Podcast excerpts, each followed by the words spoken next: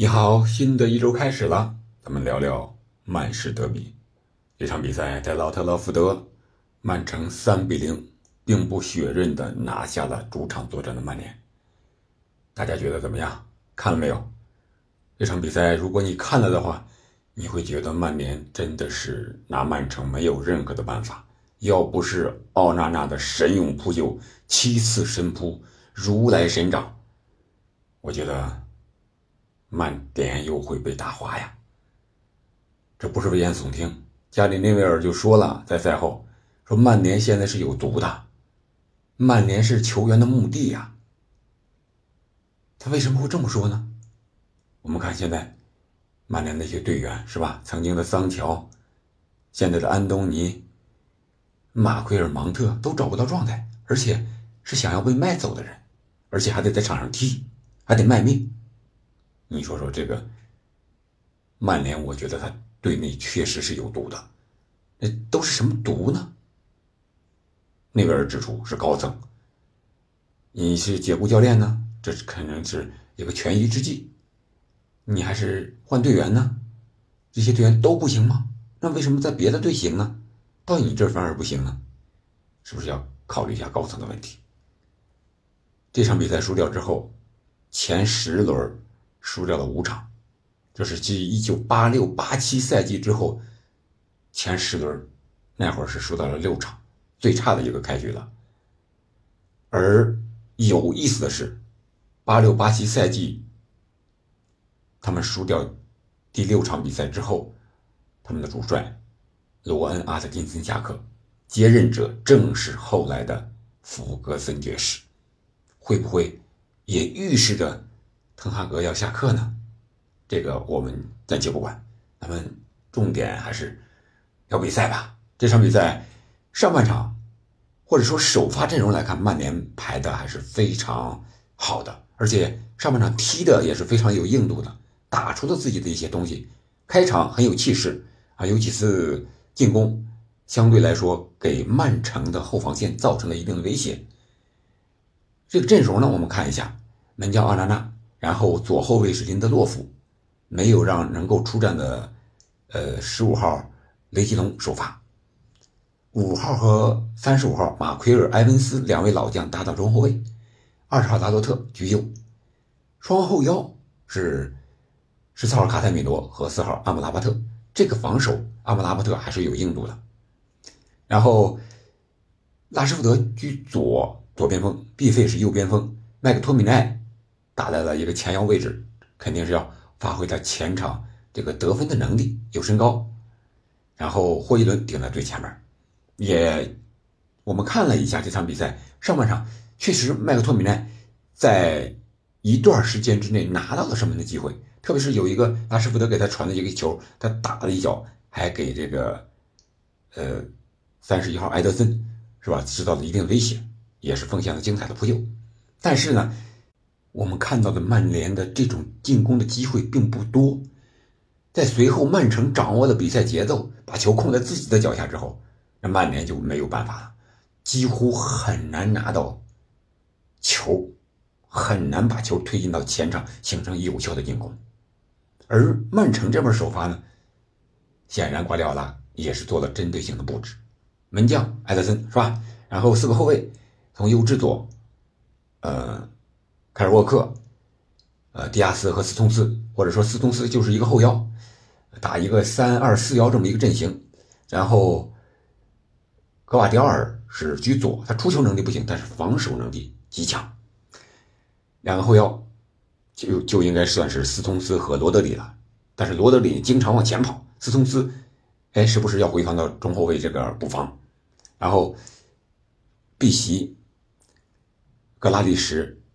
福登、阿尔瓦雷斯，这是在哈兰德的身后，哈兰德顶在最前面。碧玺主要是出现在左路，和格拉利什一块配合，而阿尔瓦雷斯呢和福登这个右路的配合相对来说多一点。当然，那边还有凯尔沃克的压上。那这样的话，曼城在人员的布置上，一对一防守对位上，我觉得对曼联是形成了压制。曼联现在球员的状态不是特别好，拉什福德很长时间没有进球了。这场比赛，有一脚传球，有一脚的打身后的射门，体现出了自己的一个状态不错。但是非常难的是，还是没能得分。这是个拉力什。然后上半场最关键的一个点就是这个点球的判罚。我们都知道这场比赛的 VAR 是麦克奥利弗。为什么提他呢？因为上个赛季麦克奥利弗吹罚曼联和曼城的比赛的时候，他也是 V R 裁判。当时拉什福德有一个护球不越位，后来也被纠正，是吧？说说这个球应该判越位，但是引起了很大的争议。那这个球是不是找补呢？我们看，当时是罚任意球的时候，这个球已经出去很长时间了，玩了很长时间了，啊，当然也是没有死球，也是没有死球。可以这么理解，然后主裁判保罗·蒂尔尼突然之间吹停了比赛，要去看 VAR，大家都不知道，解说员也不知道，球员可能也一脸懵，哎，到底怎么回事？也没有打架，也没有斗殴，也没有红牌，刚才罚个任意球啊，结果可能罗德里知道，他给保罗·蒂尔尼说啊，刚才那个霍伊伦拉我了，后来一看，经过 VAR 的提醒，保罗·蒂尔尼看了，然后判罚了点球。哈兰德一蹴而就，这是点球是这么来的。我觉得这是麦克尔里夫在弥补上次的一个错误。上次是对曼联不利，曼城不利，这次可能就对曼联不利了。说实话，这样的球在英超、在五大联赛，这种任意球或者角球禁区之内的搂抱太正常太多了。如果你每个球都回过来看，那每一次防守都可能要有点球要出现了。这是我对这个点球判罚的一个看法，但是这个球确实改变了两支球队的一个走势。曼联上半场整体踢的是不错的，但是这个球一丢之后，那你必须得改变策略，要加强进攻。那这样的话，对曼城来说肯定是更好的机会了。然后曼城在下半场，哈兰德下半场一开场进了一个这个球。可以说曼城的进攻套路打的特的明显，而且这个线路啊，我们就看是吧？从右路阿尔瓦雷斯再转移到左路，格拉利什内切，假装内切，然后碧玺套上，套上之后，格拉利什把这个球及时给了碧玺，碧玺传给后点的哈兰德，哈兰德这次没有浪费机会，没有让奥纳纳再扑出如来神掌一样的扑救，而是点了一头球。打了一个反角度，奥纳纳是无力回天了。这就是哈兰德的这个进球。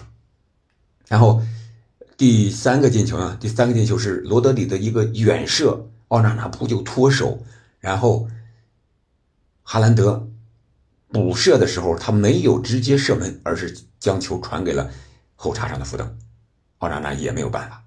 这个球我们可以看到埃文斯。